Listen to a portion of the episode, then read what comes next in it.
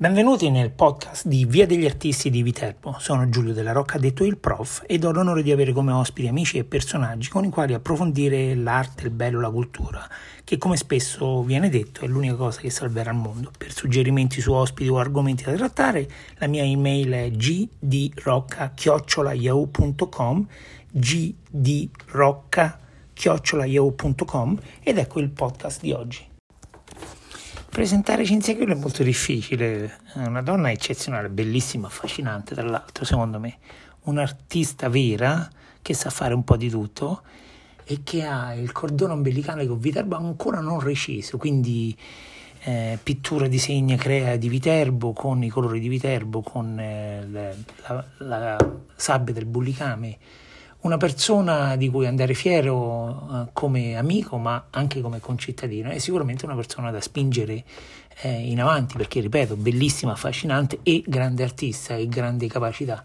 Questo è un momento di profondo orgoglio personale poter fare due chiacchiere con un'amica e spero di potervi far sentire come qualcuno vive Viterbo nella maniera secondo me giusta con eh, amore, con esultanza, con gioia eh, la grande artista locata a Viterbo in via San Pellegrino ormai da tanto, Cinzia Chiulli. Cinzia Chiulli di Percorsi Artistici Viterbo, benvenuta nel podcast. Grazie, ciao. Come stai cara? Bene, grazie. Te? Tutto bene, purtroppo il, il coronavirus no, è un evento tra- tragico, però mm-hmm che, che, dobbiamo fare? Dai, troviamo la maniera, giusto? Assolutamente. Prendiamo il meglio del coronavirus. Eh, e qualcosa di buono ha portato anche lui. Guarda, è, è, forse sono un po' troppo esagerato, però io inizio a pensare che il ripartire ci permetterà di fare cose in maniera migliore. Che ne pensi? Eh, Giulio?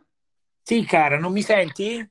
Eh, non ti sa- ogni tanto, eh, guarda, provo un attimo a spostarmi, sì, ogni tanto sei me- diventi metallico, però dai, proviamo mm. di nuovo.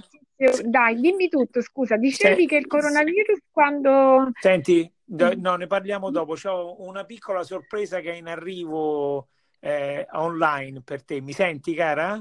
Sì, sì, ti sento. Mm. Appena arriva la sorpresa te, te lo dico. Ti dicevo che il coronavirus mi ci permette... Eccola! C'è, c'è, una persona che ha voluto parlarti in diretta perché non, non ha potuto resistere. Prego, cara, parla. Cinzia, come stai? Allora, se- voglio sentire la voce. Sì. Chi è? Mi riconosci? Qual è la sorpresa? Non la senti la terza voce, Cinzia? No, non la sento. Ah, mannaggia, peccato. Abbiamo Aurora da Vignanello in diretta Vignanello, Viterbo, Los Angeles. Peccato che non la senti. Ah. no, peccato no, non sento la voce, mannaggia, dai. Mannaggia. però, però era un collegamento carino, eh, inedito. Eh. Diciamo sì. che questo triangolo è tipo il triangolo, non è il triangolo delle Bermuda, ma è molto, come dire, entusiasmante. Mi piaceva l'idea di parlare con Aurora e con te contemporaneamente. Aurora, ci sei? Sì, provo a disconnettermi e a riconnettermi. Bene, cara, prova. Ecco, ti sento ora, ah, Aurora. Inve- ah, Aurora, ti sento. Ciao, Aurora. No, nel frattempo si è disconnessa, adesso si riconnette e riproviamo. Eh, eh, senti, intanto che eh, aspettiamo che Aurora si riconnette, eh, sì. Eh, dice, raccon- eccola, dovrebbe esserci. Sei, Aurora? Sì, ci sono, mi sentite? Sì, Aurora, ti sento. Sì, come stai? Bene, Aurora, mi mancate tanto. Mamma mia, ci siamo visti qualche mese fa e niente, dovevamo vederci a breve, ti ricordi, per, proprio per, per, rivivere anche questa, così, riaggiornarci sulla organizzare per la via degli artisti e invece niente. Eh, ci, ci risentiamo oggi e quindi è una bellissima sorpresa, Giulio, grazie. Vi, vi, riporto entrambe con la memoria un paio d'anni fa, quando il primo giorno che vi siete incontrate e sì. praticamente da sconosciuta Aurora è venuta a casa tua, avete fatto un video eccezionale. Ci raccontate, ci raccontate tutte e due quell'esperienza? Vai Aurora, parti te, come abbiamo fatto per l'intervista, che te sei partita con le domande, quindi a te, a te il privilegio di, di parlare bene. del nostro incontro. Io mi ricordo che era praticamente un giorno di carnevale, perché poi eh, quando ho finito l'intervista c'erano tutti i carri a Viterbo. Infatti Giulio mi aveva lettera- letteralmente sfrattato a San Pellegrino perché Sì, dovevi andare dovevi andare a fare tipo da protezione civile al carro. E quindi Mhm. io mi sentivo talmente tanto persa, dico, oddio, perché cioè, sembra paradossale, ma in realtà fino all'anno scorso ero molto più timida, molto più introversa, quindi mi vergognavo tantissimo. E Mhm. poi quando tu, Cinzia, hai aperto la porta, ti- se ti ricordi bene, comunque era un momento un po' delicato, eh. E Sì, non come no, me lo ricordo perfettamente. Sì, e sì, non volevo neanche disturbarti. eh. Poi comunque sì, hai insistito, sei stata carinissima, però la prima proprio, il primo impatto che ho avuto su di te, cioè la prima cosa proprio che ho pensato è quanto tu fossi dolce, cioè troppo, perché sorridevi sempre, stavi sempre col sorriso, anche se quella giornata per te fosse stata sì. storta. E poi mi Quindi, ricordo che grazie a te eh, eh, sono riuscita a rompere questo grande, eh, questa tensione che avevo. Infatti, ti avevo detto che non ero al meglio perché in genere, soprattutto quando mi presento a qualcuno, oppure eh, insomma, mi piace condividere le cose quando io sono serena, perché mi piace trasmettere gioia. E quel giorno, infatti, non stavo assolutamente bene, ero molto triste e depressa e ti ho ringraziato perché. Dopo questa intervista con te, dopo mi piace definirla più la tua conoscenza con te, ehm, si è aperta, come dire, ehm, a un certo punto le nuvole se ne sono andate, no? E quindi mi sono rasserenata. È stato quasi terapeutico quell'incontro. Infatti, ti ricordi che ti ho ringraziato perché poi sì, eh. stavo benissimo, te lo ricordi, vero, Infatti, Aurora? sì, sì, certo, infatti lo stavo per dire io, cioè sembra una banalità, ma in realtà parlare con una persona, anche Mm, se a- cioè, per lì sconosciuta, è veramente una forma terapeutica, sì, veramente. sì, è vero, è vero. Sì, Perché tu hai perché fuori tutta te stessa, poi hai rivissuto tutta la tua vita in un'ora, quindi hai parlato sì. veramente di tutto e di quello che ti ha fatto stare bene. E quindi è per questo è- che comunque dopo ti sei sentita bene. È vero, è vero, questo è stato bello. Infatti, questi incontri non sono, non sono, mm, come dire, non accadono spesso. Quando ci sono queste armonie, questo- questi incontri veramente eh, che- sulle- sui quali poi si costruiscono grandi cose. E noi ci siamo sempre viste poco. Però ci siamo, sono sempre stati come, sai come i liquori quando sono proprio centellinati, le gocce sono preziose e per questo proprio quando sono magari non così, ehm, un po' più sporadici, sono anche più preziosi e quindi questo è molto bello, anche se ora non vedo l'ora di rivederti, eh. infatti, anch'io, anch'io, assolutamente. Allora, dimmi Come Aurora, tu cosa stai? Sei- so che stai sempre attiva su tutti i fronti, perché ormai la tua timidezza, per fortuna, l'hai, l'hai... No, vinta no, perché quando uno è timido rimane timido dentro. Timido nel senso più romantico del termine, poi non abbiamo più paura del giudizio degli altri perché ci siamo rafforzati. Ecco, la nostra timidezza nasceva più dal fatto che non avevamo molta consapevolezza di noi stessi. Questo non vuol dire che, che uno crescendo diventa presuntuoso, assolutamente, però ti senti più po' più sicuro perché sicura. sai che Sì, quello che sì, hai, sì, vero, ti senti, ti sei sì, sì, rafforzata, vero, assolutamente. in questa esperienza e io so che l'incontro con Giulio per te è stato determinante, eh. Assolutamente, cioè mi ha proprio cambiata in tutto e per tu mi avessi conosciuto, penso, tre anni fa, lo stavamo dicendo prima con Giulio, non- non- veramente non mi riconosceresti proprio. Ero proprio tutt'altra persona, chiusa, introversa, eh, quelle lì, mh, di quelle proprio studentesse all'angoletto della classe che proprio non vuole dialogare con Mhm. nessuno, proprio sociopatica Scusate, quasi. mi metto in mezzo un attimino. Aurora, ci racconti quello che tu hai scoperto in quella conoscenza con Cinzia Chiulli, l'artista di Viterbo? Allora, le prime cose che comunque, ripeto, la prima cosa che mh, proprio mi ha colpito di Cinzia è la sua proprio serenità, l'essere proprio solare in tutto e quando lei si è aperta a me, eh, parlandomi proprio veramente del passato, sin da quando ha frequentato il liceo, il suo rapporto con i genitori e soprattutto il rapporto e la frequentazione del liceo artistico tanti anni fa, che poteva essere magari un pregiudizio, come lo è tuttora purtroppo, perché non è visto di buon occhio, lo, lo dico sempre, che è una cosa comunque molto sbagliata, assolutamente, perché non è vero assolutamente niente che il liceo artistico non può dare delle basi lavorative, perché eh, secondo me è il liceo che più incarna eh, l'esplicazione delle proprie passioni in, a 360 mm-hmm. gradi. Quindi il fatto che Cinzia comunque si sia aperta a me partendo proprio dalla sua giovane età, dall'essere, suo, dall'essere proprio bambina, cioè, mi ha veramente colpito perché nessun artista prima di lei mi aveva parlato così tanto di sé sin dai primordi. Quindi eh, Cinzia si può dire che in un'ora l'ho proprio scoperta a 360 gradi, veramente. E questa è la nostra possibilità di scoprire Cinzia in un'oretta di chiacchierata. Mm-hmm. Aurora, se devi tornare al tuo lavoro, al tuo studio, purtroppo ti, ti lasciamo tranquilla. Se sì, vuoi sì. restare con noi ci fai piacere. Purtroppo se no io ti saluterei. Eh sì, infatti. Però sentirò, mm. ascolterò subito dopo la, la vostra intervista, la vostra chiacchierata più che altro. Quindi vi saluto. Giulio. Bene, ciao. Da tanto noi ci risentiamo. Cinzia ti mando un abbraccio e un bacio enorme. Grazie Aurora, anche io. A presto, un bacio. Di vederci presto, infatti. ciao, ciao, ciao Aurora, ciao. Senti Cinzia, vorrei partire proprio dalle parole di Aurora per mm. Provare a studiare no, a voce alta l'artista Cinzia, questa umanità no, che metti in tutti i tuoi contatti, in tutte le tue mm. manifestazioni. Secondo me è quella l'artista eh, mm-hmm. Forse dico male, che ne pensi? Ma diciamo no. che, ecco, vivendo sulle emozioni, perché da quando ero piccola io, mm, come dire, ho sempre, mi sono sentita proprio viva in qualsiasi, in, in, in, qualsiasi cosa, che, che da un racconto di, di, mio nonno, delle favole, da un qualcosa che vedevo. Quindi l'emozione è proprio il filo conduttore della, della mia vita. Ovviamente sono anche stata sempre una bambina molto, molto sensibile, quindi eh, la mia infanzia è stata anche legata a qualcosa magari di...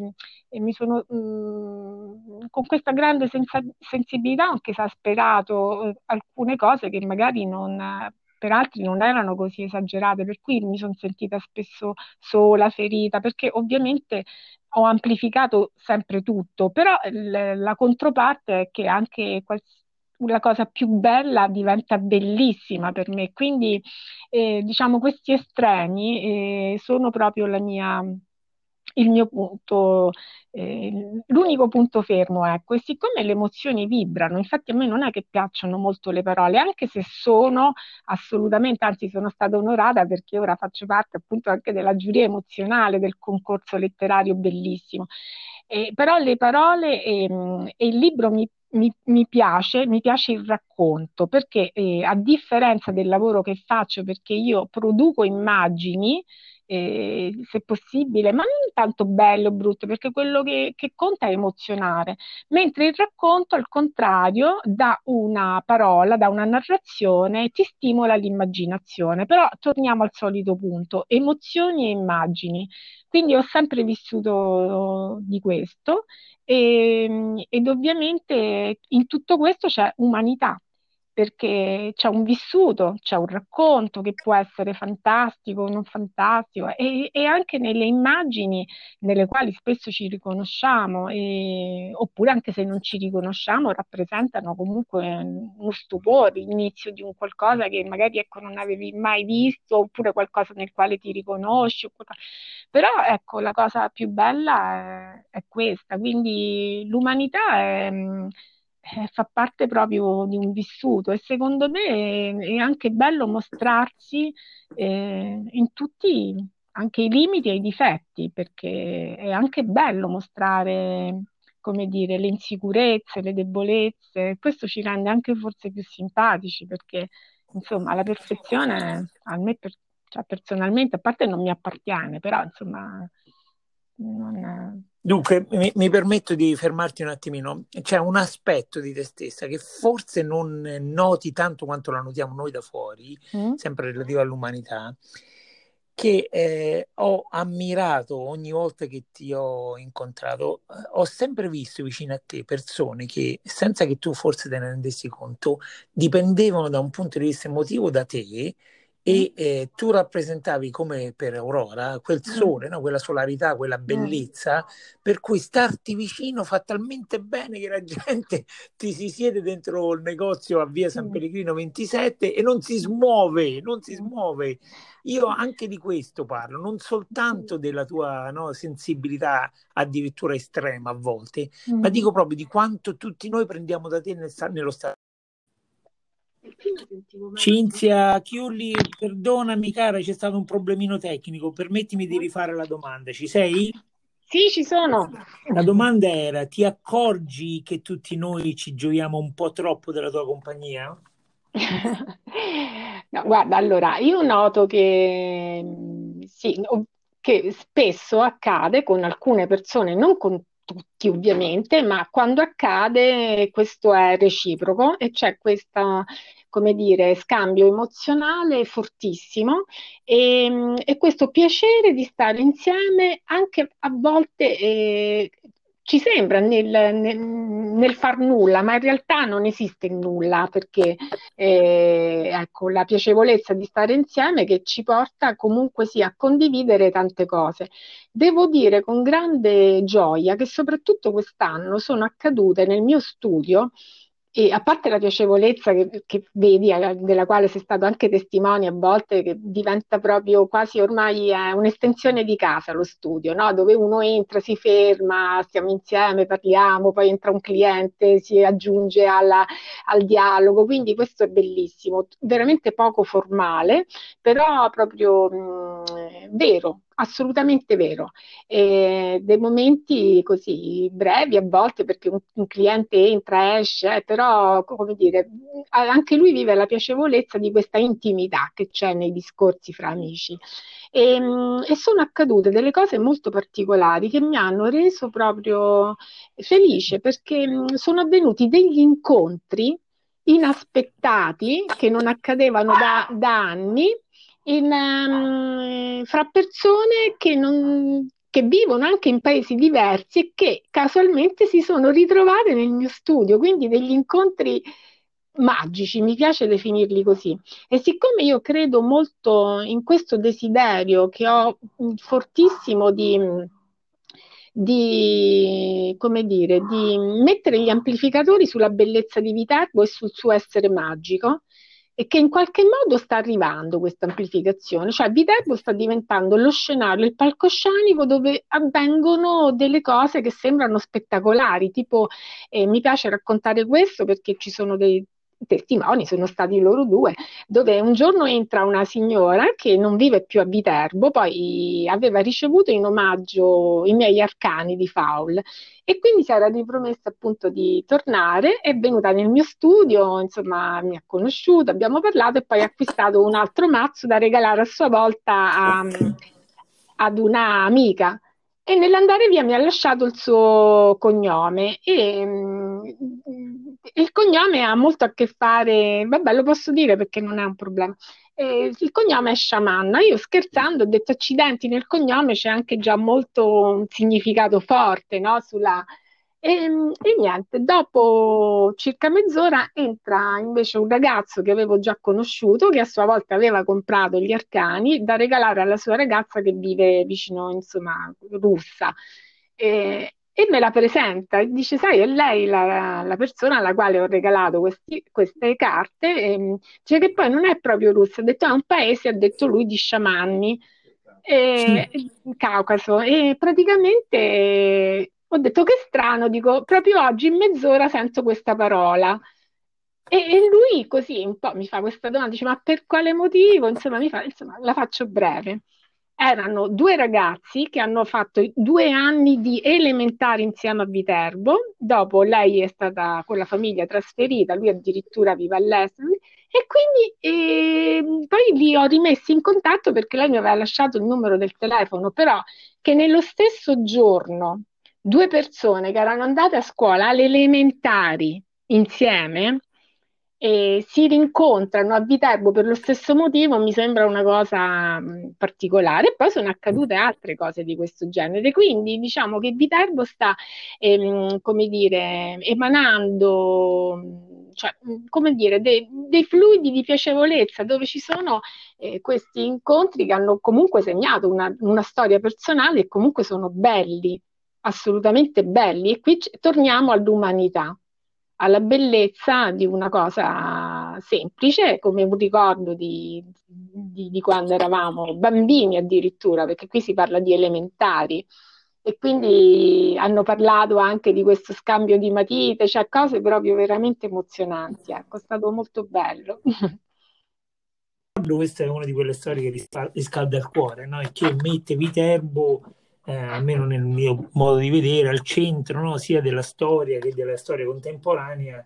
E ci piacerebbe tanto che Viterbo diventasse il brand che merita, che merita essere. Permettimi mm-hmm. di cambiarti discorso perché hai eh. parlato dei, degli arcani di fauna. No? Sì. Questa è forse una tra le cose che faranno di te un punto fermo nella storia artistica de, de, della città. Eh, mm. Però, anziché lasciarti parlare, come hai già fatto in altre occasioni, di, di, tutti gli arcani, vorrei che ci raccontassi in dettaglio la scelta della forza. Ah, come no, sì. Eh, diciamo che ovviamente in ogni arcano, eh, mi, mm, in ogni arcano c'è un simbolismo ovviamente storico. Per simbolismo intendo un'energia e prima parlavo di libri, perché per esempio adoro gli arcani? Perché i, tarocchi vengono definiti il libro muto, proprio perché non ha bisogno delle parole, ossia l'immagine evoca già così tanto il significato della carta che non ha bisogno di essere raccontato attraverso le parole. Soffermandoci a guardare quindi un arcano, iniziano ad arrivare delle emozioni e quindi dei messaggi. E, allora, l'arcano della forza è una, è una, di quelle che adoro in assoluto, primo perché ehm, c'è una forza, c'è sempre, nella forza c'è sempre una donna. In genere quando uno pensa alla forza l'associa a, alla fisicità di un uomo, soprattutto, come dire, muscoloso, energumeno, cioè una persona che, come dire, ha una struttura fisica possente e che ti, ecco, non dico proprio di immaginare un Ercole, ma una cosa, ecco, del genere. E invece vediamo sempre una donna esile, ehm, raffinata, delicata, che tiene in una posizione quindi in piedi e con le mani basse che tiene aperta la bocca di un leone con questa criniera proprio possente e, e, questa bocca aperta, con queste manine nude, tiene questa bocca aperta come se fosse un coniglietto, quindi oppure un agnellino, un animale docile. Invece stiamo parlando di un animale carnivoro, cioè che ti può mangiare in un attimo, cioè quindi proprio... E invece assolutamente domato. Allora, questa carta è, è bellissima perché che cosa ci dice? Che la forza non è appunto nella fisicità, nei muscoli, ma è nella testa, nella volontà, nella capacità di, nell'intelletto di saper, come dire, gestire anche, domare le forze. Perché io faccio sempre degli esempi che possono sembrare banali, ma per esempio adoro anche le favole. Nelle favole ci sono dei messaggi incredibili. Nella meravigliosa gara di magia nel film Nella spada della roccia, dove c'è Mago Merlino e Maga Magò che che, che, fanno appunto questa gara. In realtà Mago Merlino, eh, mentre Maga Magò mm, costruiva, cioè trasformava draghi, persone, e mm, aveva abituato il, il, il, personaggio, appunto il ragazzo Semola, che poi sarà l'erede di Re Artù, sarà, in, sarà scusa, in, inconora, in, sì, incoronato, e, mm, a usare la testa. Cioè, quindi eh, ad essere veloce nel pensiero, quindi la vera forza è la forza dell'intelligenza, di saper trasformare e di saper gestire le cose. E in questa carta, siccome io ho fatto tutto l'abbinamento degli arcani, attenendomi quindi rigorosamente al simbolismo dei tarocchi, abbinato alla città. E quindi è stato per me entusiasmante e lo dico anche con grande orgoglio da viterbese e anche da donna in questo caso, inserire la figura di Giulia Farnese. Giulia Farnese eh, era detta appunto anche Giulia la Bella per la sua avvenente bellezza E, e, e, questa famiglia inizia proprio l'ascesa che, che, diventerà poi una famiglia importantissima a livello europeo, quindi fa la storia non solo di Viterbo, ma veramente del, dell'Europa in quel momento. E nasce proprio il suo potere nasce proprio a Viterbo, sul ponte del palazzo che porta al palazzo, tra Piazza della Morte e appunto il palazzo papale, e ehm, c'è questo meraviglioso palazzo e io ogni volta che passo da lì immagino, quando sento i miei passi, immagino che Giulia ha emesso lo stesso rumore, lo stesso no rumore, anzi suono, perché la immagino proprio come dire leggiadra. Mi piace immaginarla che giocasse, ecco lì. Anche perché la sua eh, infanzia sicuramente è stata breve e, e poi sarà lei stessa vittima della sua bellezza che verrà usata e, e, strumentalizzata appunto dalla famiglia per la crescita del casato che poi ebbe, quindi insomma matrimoni prestabiliti. La cosa più bella di Giulia è questa, che la sua forza è anche stato l'amore e la fedeltà per la famiglia, quindi ha accettato con sottomissione quello che doveva fare, quello che erano i suoi obblighi. E, perché amava troppo la sua famiglia e, e, questo me la fa anche amare molto perché mh, avrebbe anche potuto essere più capricciosa e avrebbe, secondo me, anche convinto la famiglia, ma lei si è sacrificata, ha domato quindi la sua forza, la sua passione e ha, fatto, ha, com- ha, commesso, ha compiuto i suoi anche, come dire, doveri però poi capisce anche che, che per non soccombere a, a un destino segnato, ha dovuto iniziare a usare per sopravvivere la sua forza, che era l'intelligenza e la bellezza, perché la usavano tutti e la strumentalizzavano fuorché lei. E diventerà quindi una donna molto potente, farà perdere la testa al Papa Borgia, che entra nella storia come non solo il Papa, ma un uomo spietatissimo e lei veramente lo teneva al guinzaglio come un barboncino, altro che il leone che lei doma. Quindi è una donna che ammiro molto, è una donna che rappresenta la parte migliore delle donne e, ed, era, ed, è una donna attuale. E, niente, quindi sono orgogliosa di dire che, che, è, che è di Viterbo. È una bellissima viterbese con un nome bellissimo. Dici molto bene. Senti, è un pochino però controversia questa tua posizione, no? Eh, diciamo, stai idolatrando un pochino una bambina, intanto che il padre ha immolato no? per, sì. per cupidigia nelle braccia di un uomo molto più vecchio, una cosa che sarebbe impensabile al giorno d'oggi, no? Certo, e poi di sì. fatto, no, usando, sì, tu la chiami intelligenza, io aggiungerei intelligenza e il proprio corpo a mm. proprio vantaggio, no? Che ovviamente ha connotazioni molto diverse. Quindi il momento in cui tu dici che la stimi così tanto e che ti ispira la forza, secondo me è, è bene eh, ricordarci che vivevamo in un altro, che vivev- vivevano in un altro sì. tempo, cinque secoli fa, il mondo era diverso. Assolutamente, no? assolutamente. Infatti lei, ho detto che ha, come dire, ha accettato le regole del gioco perché quello era, era anche il suo momento, era un momento storico in cui era quasi dovuto fare una cosa, cioè non si, non si poteva neanche magari, ecco, non avrebbe potuto dire la sua, ma io invece credo che lei avrebbe potuto, perché comunque eh, sì, ehm, ehm, ripeto, perché la sua forza è stato anche, eh, ovviamente eh, si è sposata con un uomo che detestava, più grande di lui, anche mh, sembrerebbe da, da chi ha studiato anche la, come dire, questa persona sotto un punto di vista umano anche un po' perverso, quindi una persona veramente detestabile sotto tanti punti di vista, non bello, ecco.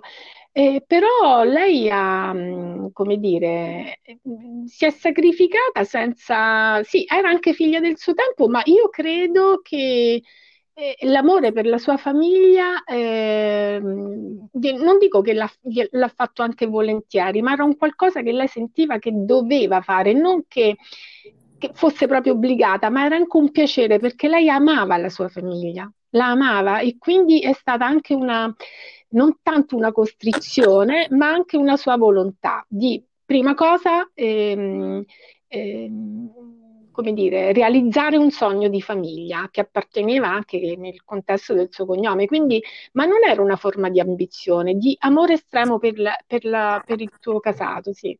Questa è una mia opinione personale, poi ovviamente eh, all'interno di, di, una eh, anche, come dire, mh, mm, mi viene da dire sofferenza, perché io immagino che vivere vicino a un uomo che non ami, così piccola, così giovane, alla fine lei ha dovuto sviluppare anche un senso di consapevolezza della sua bellezza. Questo lei l'ha acquisito dopo, la consapevolezza della sua bellezza e della sua forza. All'inizio invece ne erano coscienti tutti i familiari. In questo senso poi è diventata forte e ha iniziato a gestire anche la sua vita in un modo diverso, tant'è vero che poi dopo, quando crescerà e avrà l'occasione che, insomma, di, di, sposare un uomo che sposerà per sua scelta, e la adoro anche perché ha poi realizzato eh, da donna, è stata anche una sorta di imprenditrice, ha pensato alle altre donne, ha cercato di aiutarla, insomma, quando si è ritirata poi a vivere nel castello eh, di, oddio, adesso non mi guardo, adesso Carboniano. Bravissimo, Madonna, ecco, Elsi che sei arrivato in mio aiuto, perché qui siamo pieni di castelli, Giulio, tu lo sai, e quindi, come eh dire, sono... è difficile. Eh, eh, sì, uno più bello dell'altro. E, ecco, lei però si è anche impegnata a, come dire, a, a mettere su una sorta di azienda che per, mi piace definirla azienda, che permettesse alle donne di lavorare in qualche modo, di essere un po' indipendenti, cioè una, una, donna sì che apparteneva al suo tempo, però anche avanti, forte, coraggiosa e che non ha pensato solo a se stessa, ha pensato anche alle donne in generale. Ecco, non tutte in quel periodo erano così. Eh, avrebbe potuto chiudersi nel suo castello e fare la, la signorotta, la cina, essere, non lo so, l'ho vista una, una figura che adoro. Eh, ovviamente all'interno degli arcani ci sono altre figure femminili che amo molto, ma insomma anche, anche, alcune maschili, però in quel momento storico diciamo che colpisce il fatto che alcune eh, figure femminili abbiano fatto la storia, ecco, perché in genere erano le donne che affiancavano gli uomini e quindi rimanevano un po' all'ombra, invece noi abbiamo Donna Olimpia che era cognata di Papa Pamfili, la Rosa Venerini, insomma la prima donna in Italia. Cinzia, perdonami, perdonami. Sì. Cioè, hai troppe cose da raccontare, dopo ah. non, non, ti posso portare su altri argomenti. Assolutamente. Finendo, finendo, finendo la nostra conversazione con Giulia, sì. hai aperto hai aperto un'altra piccola pagina no, su Giulia, sulla parte gra- eh, alta della vita, no? quando è un pochino più grande, quando tra virgolette già sistema la figlia ma diventa amministratrice, no? Sì, ma poi soprattutto diventa, come dire, diventa la Giulia che voleva essere, che fa le sue scelte, che le può fare, perché alla, fem- alla famiglia ormai aveva raggiunto i suoi obiettivi e quasi non usava più, quindi in un certo senso poi Giulia è stata anche tradita dalla famiglia, secondo me. Cioè lei ha dato molto alla famiglia e la famiglia poi non è stata invece così generosa con lei, quanto lei è stata invece sia con il fratello che con il padre. Però questa è anche un'opinione che abbiamo condiviso con Roberta, che lei è, come dire, è la voce, per me Roberta Mezza Barba è come dire, la doppiatrice, la voce di Giulia Farnese, è proprio la sua anima che prende forma, quindi eh, ci siamo a volte così un po' troppo poche volte, diciamo, co- confrontate su questo tema, ma approfondiremo anche con Roberta la conoscenza di Giulia. Speriamo presto e, e, troveremo la maniera di farlo magari pure in, in, in questa maniera con il podcast. Senti, permettimi di usare Giulia come ponte per, eh, per, portarti su un altro argomento. Eh, stiamo dando fastidio, sia io che te, da un po' di tempo a qualcuno che si occupa di turismo, eccetera, per creare un percorso farnese, no? Proprio certo. sulle orme di Giulia, perché è una di quelle cose affascinanti. Sì. E negli Stati Uniti la, la, la, serie televisiva di Borgia ha avuto un grande successo e Giulia era la protagonista. Quindi sì. eh, pensa che su Wikipedia ci stanno più pagine in inglese di Giulia Farnese che in italiano. Mm-hmm. Ma detto ciò, eh, ti voglio portare a parlare di turismo perché a differenza di eh, tutti noi che parliamo di turismo, tu lo fai giornaliero, non soltanto con le persone che entrano dentro il negozio, che ti comprano mm-hmm. gli arcani, eccetera, ma da quello che capisco lo fai anche con i pellegrini sulla via Francigena. Sì, diciamo certo. che sei un po' un'ambasciatrice, no? Raccontaci il turismo secondo Cinzia Chiulli. Sì, allora il turismo è innanzitutto un qualcosa di molto lontano. I primi grandi turisti eh, del mondo sono stati i pellegrini. Per questo ho aderito anche con grande piacere al progetto della Francigena in Tuscia, eh, perché i pellegrini da secoli hanno rotto le barriere della, politiche, eh, le barriere anche della lingua, religiose eh, perché il pellegrinaggio, sì, è vero che lo hanno, non è solo religioso, non lo è, non lo è cioè, oggi più che mai, però insomma diciamo che la cosa bella è questa, che durante il cammino, che ormai sono secoli che lo fanno e non si è mai fermato, cioè è un qualcosa che, che è inarrestabile, e, mh, i pellegrini hanno condiviso sempre, torniamo al mio punto forte, le emozioni, quindi pur non parlando la stessa lingua, venendo da momenti, da punti di vista, da paesi del mondo diversi, magari con obiettivi anche diversi, eh, hanno però condiviso eh, le emozioni e questa è l'unica cosa che nei secoli rimane invariata, perché è cambiato anche il tipo di abbigliamento, il, il metodo del viaggio, ecco, ma l'emozione è come dire cristallizzata. E per questo motivo, quando è stato chiesto a noi, perché siamo stati in tanti ad aderire con piacere di Viterbo a questa rete, a questa associazione, per consentire al pellegrino una sorta di, mm, come dire, di accoglienza, dove il pellegrino vede questo segnale nel quale si riconosce e quindi sa che c'è quindi un'attività commerciale o turistica che comunque è pronta ad accoglierla, a dargli qualsiasi tipo di conforto e di indicazione. Io come potevo, eh, diciamo, essere d'aiuto ad un pellegrino, visto che io produco, eh, diciamo, realizzo un qualcosa che è più utile allo spirito come dire, allo spirito anziché al sostentamento, quindi che può essere qualcosa da mangiare, perché poi alla fine il pellegrino ha bisogno eh, di questo, di un ristoro e di bere, mangiare, questa è la cosa più essenziale per il pellegrino, perché l'emozione la porta di suo. Allora ho pensato di fare questo, che è come dire un passaggio che ricorda però nei secoli chi c'è già stato e chi invece sta attraversando la città e chi, a chi arriverà in futuro. Quindi predispongo su, una, su, un'orma, su un frammento di peperino che è la pietra vulcanica della città, un'orma vuota e il pellegrino gratuitamente inserisce il suo nome e questo fa par- farà parte di un progetto già fa parte di un progetto che eh, insieme appunto ad Alessandra Croci, che è la presidentessa della Francigena, abbiamo intitolato Il tuo passo è già storia. Questo però, come dicevi, fa parte di un progetto alla fine che non riguarda solo il pellegrino in sé, perché eh, a tutte le persone che per motivi diversi si trovano ad attraversare il nostro territorio. E, e quello che sento ormai dire da anni è proprio questo, la, l'inaspettata bellezza della terra di Tuscia, eh, sia a livello naturalistico, perché qui abbiamo per esempio la faggeta che non ha, voi avete dei bellissimi, cioè avete le sequoie, i vostri, i vostri come dire, i, percorsi naturalistici che io ho avuto lo, il piacere di, di, di, visitare anni fa, sono incantevoli. Però noi nel nostro piccolo, ecco, eh, la faggeta, ecco, per esempio, sono stati usati i legni per, per creare le imbarcazioni per per la, la, le guerre di Cartagine, quindi per la, insomma, anche noi abbiamo una storia naturalistica importantissima, poi abbiamo ovviamente le architetture, e abbiamo insomma tantissimo perché dai castelli ai piccoli borghi che sono infiniti, alle chiese, vabbè non ne parliamo perché ci addentriamo veramente, però tutto questo ehm, è assolutamente inaspettato per il turista e quindi quando tu non ti aspetti, cioè tanto ti sorprende ancora di più.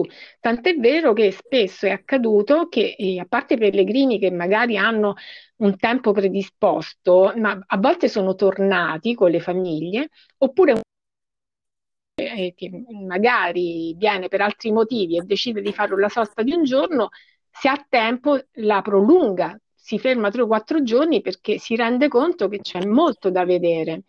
E... Cinzia, perdonami, Cinzia, per, eh, ho una domanda ancora più tecnica. Secondo te che significa fare turismo dal tuo punto di vista? Ah, guarda, dal mio punto di vista fare turismo, eh, diciamo, eh, come tutte le cose bisogna essere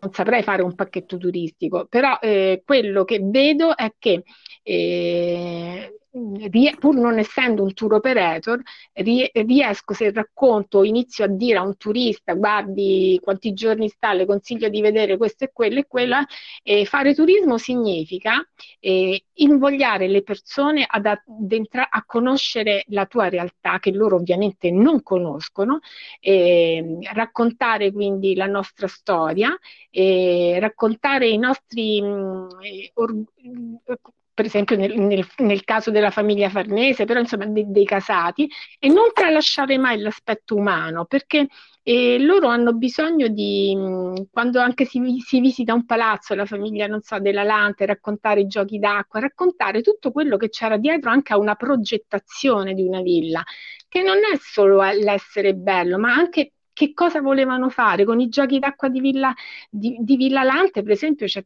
tutto un discorso che, che racconta tantissimo. Quindi il, il, turista ha bisogno di essere stupito e soprattutto noi non lo dobbiamo ingannare, come nell'amicizia. Dobbiamo essere all'altezza delle aspettative, perché se noi tradi- lo tradiamo, abbiamo perso un amico, non torna. Quindi dobbiamo essere assolutamente sinceri.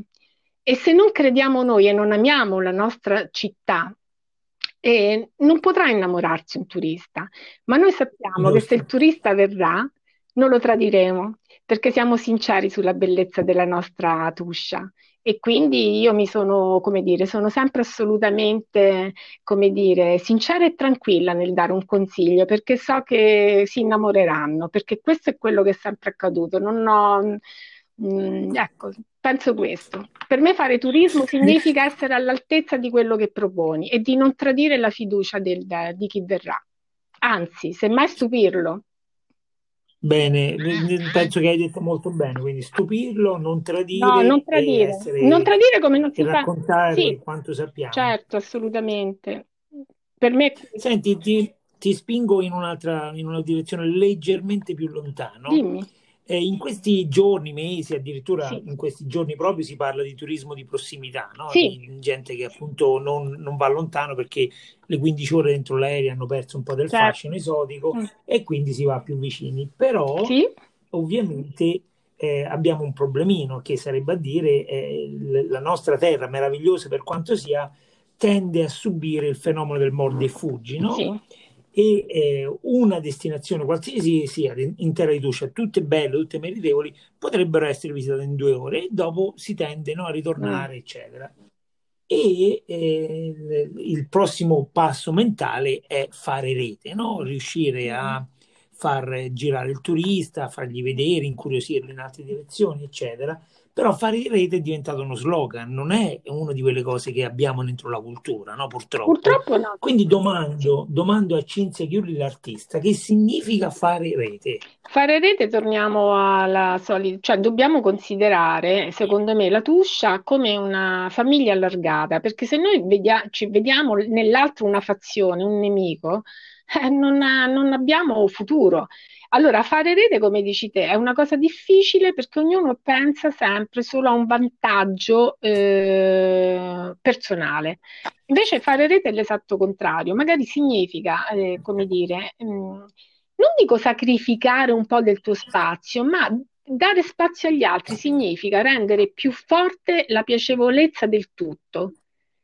E quindi in questo dovremmo essere più generosi verso l'altro, cioè non concentrarci sempre come facciamo spesso solo su quello che possiamo offrire noi, solo noi, l'esatto contrario. Quindi questo in effetti, come dici te Giulio, diventa difficile perché è contrario proprio in genere a qualsiasi forma imprenditoriale, nel senso che uno non pensa mai a una condivisione con gli altri. Quindi diventa difficile perché non siamo abituati a fare rete. Ecco, noi dobbiamo vincere questa barriera di considerarci fazioni diverse. Noi siamo una grande famiglia eh, dove c'è spazio per tutti e anzi ampliare il perimetro può rendere però ecco bisogna dobbiamo lavorare più che se il turista su di noi su, sulla nostra mentalità E poi noi in questo forse siamo anche un pochino più, purtroppo, come dire, eh, non siamo splendidi, ecco, perché siamo ancora più abituati per una questione culturale a, a pensare solo a, un, a vedere sempre nell'altro, non dico proprio un nemico, ma un potenziale rivale, un qualcosa Ecco, dobbiamo lavorare su noi stessi. E... Senti, scendo nel dettaglio. Mm. mm tu lavori a Via San Pellegrino sì. ormai da tantissimi anni sì. e eh, eh, non me ne vogliono i cinesi non me ne vogliono le persone che non si occupano di arte, però mm. nel mio sogno Via San Pellegrino dovrebbe diventare la via degli artisti mm. e non l'evento che facciamo a Via Saffi, ma dovrebbe diventare appunto una, un vero e proprio laboratorio, una specie di, di gruppi di botteghe certo, no? sì. in cui si fa, si fa, la creta, si fanno i cesti, sì. si fanno i, i quadri, mm. si fanno le, le eh, come si chiamano le ceramiche in risalto, Madonna. In le zaffera, il decoro blu zaffera, zaffera no? sì. eccetera. E eh, quindi domanda a te proprio su quello che hai detto, no? Tu come vedi un'ordinanza comunale che dice su questa via possono aprire o punti di ristoro o forme di arte? Eh, certo, sarebbe meraviglioso. Io vabbè, già lo faccio nel mio piccolo da vent'anni con grande fatica perché poi ovviamente far diventare forte un centro storico, una, un o una città addirittura e render, dargli proprio come dire una connotazione artistica così forte ci deve essere un progetto più ampio che non è solo personale. E questo sarebbe bellissimo primo perché anche mh, la, le, le, architetture antiche riportano dello stesso borgo anche se quello era il quartiere nobiliare però rimandano tutti i vicoli ad, ad attività che si svolgevano anticamente quindi la lavorazione della canapa e, le, e quindi sarebbe bellissimo perché significherebbe ridare eh, ai luoghi eh, la destinazione per cui erano nati e non dobbiamo mai dimenticare anche il momento in cui sono state progettate le strade, i borghi e venivano proprio concepiti eh, per, per, alcune ragioni. Quindi quella strada, i vicoli e le piazze nascevano per, la, eh, per eh, diventare degli elementi, dei momenti di incontro, di scambi commerciali, soprattutto la via dove sono io, via San Pellegrino, era l'asse commerciale, non ci dimentichiamo, eh, scusate, il percorso dico del Pellegrino e in effetti sono stati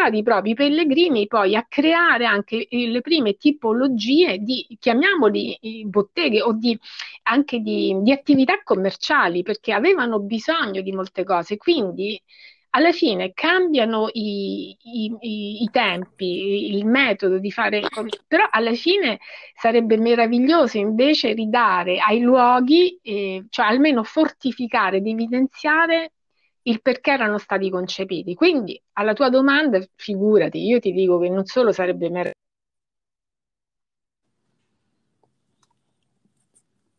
odori perché di... hanno, anche, hanno, anche degli odori, l'argilla oppure non so quando se lavori il legno, appena lo, lo, lo, cerchi di pianarlo, che si sente proprio questo profumo del legno, è bellissimo, eh, sarebbe un sogno per me e sarebbe bello anche per Mo... i turisti secondo me oltre che per... Sono d'accordo. Eh, sì. Senti, ti porto a un campo invece estremamente vicino al tuo modo di vivere la vita. Mm. La sindrome di Stendhal è quel, quell'emozione no? che si prova di fronte a un'opera d'arte, sì. a un paesaggio, un qualcosa di bellissimo. Non tuoi personali. Eh, qua, qua, in quale momento Cinzia Chiuli ha vissuto un momento di sindrome di Stendhal?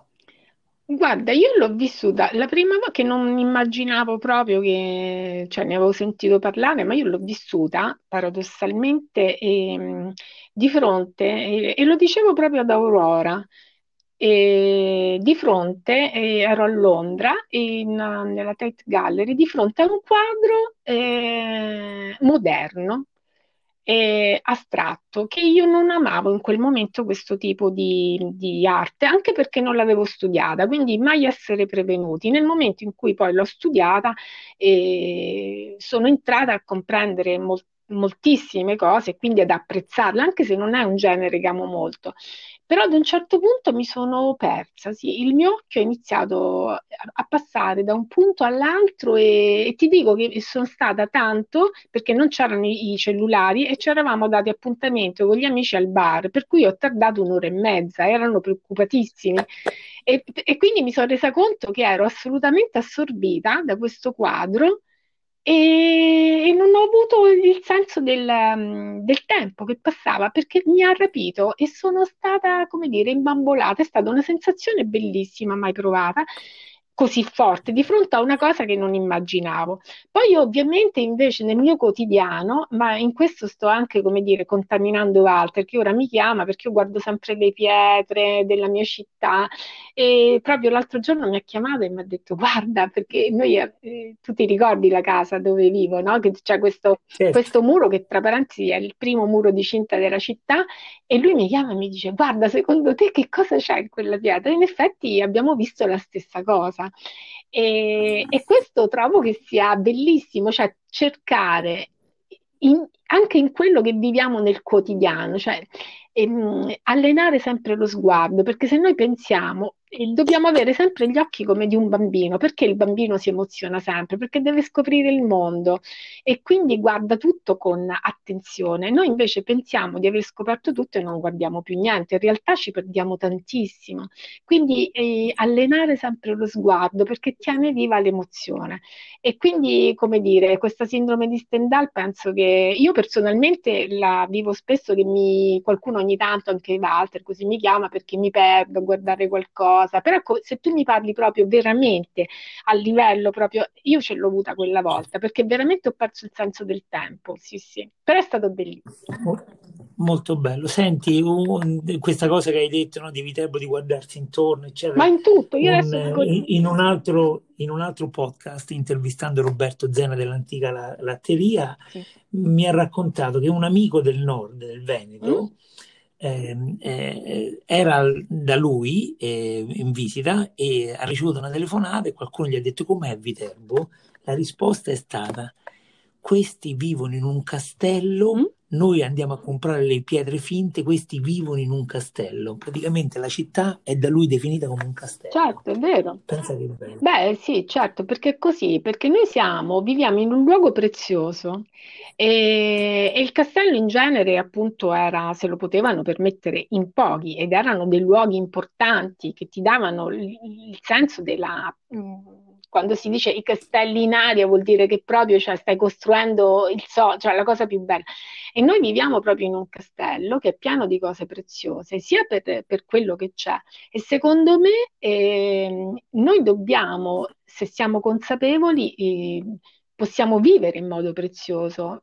E, e, il bello, ecco, che a volte sono gli altri a farci rendere conto di quello che abbiamo ma non tutti, io per esempio ne sono cosciente, io sono sempre molto, come dire, consapevole della bellezza del luogo che ho, tant'è vero io ne sono innamorata perché ne parlo proprio, ma non è che lo faccio per una questione di, di, cioè di, di, di ah, lo sai, anzi io mi occupo di, turismo nel senso che se uno già viene, ma non è merito mio se già viene, magari posso avere il merito di fargli scoprire altre cose, di farlo addentrare di più, per cui però mm, ecco questo innamoramento lo trasmetto, io ce l'ho sempre per la città e quindi è bellissima questa cosa che ha detto questo, questo signore, questo insomma amico della, della, della latteria, anche a, a, proposito di cose preziose voglio dire, vogliamo non parlare della preziosità di questa gelateria in un solo? Ecco, questo è in solo, in un solo, solo infatti certo. sì. Senti Cinzia, abbiamo raggiunto l'ora, ti lascio con una domanda che faccio a tutti i miei ospiti alla fine del podcast.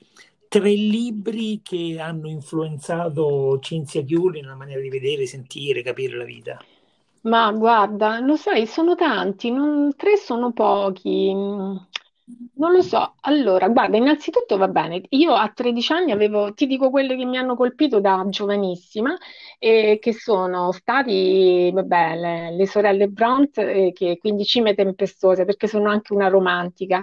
E quindi mi è piaciuto da morire, tant'è vero che poi ho chiamato il mio cane Bront perché ero proprio innamorata di, di, di, di queste donne forti a, a, modo loro, assolutamente particolari.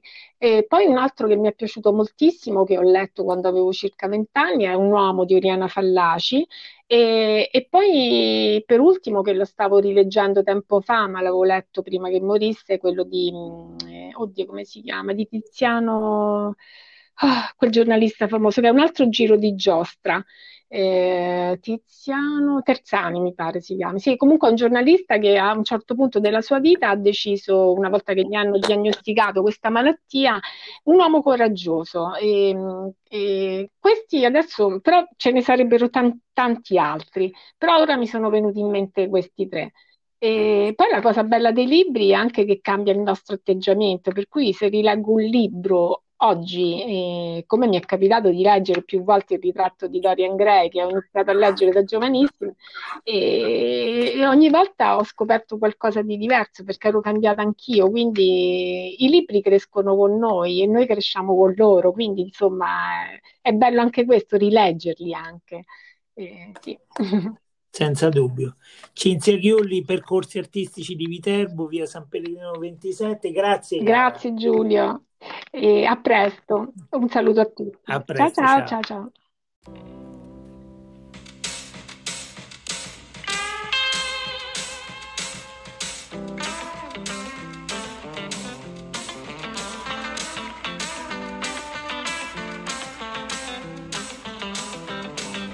Giusto per pulire, non ti distrarre, sta ma senti. Fa sparirci che cartaccia. È felice la caterinaccia. In a scale from 1 to 10 Can you be terrible? Yes I am I don't even know why You make it dirty to the sky.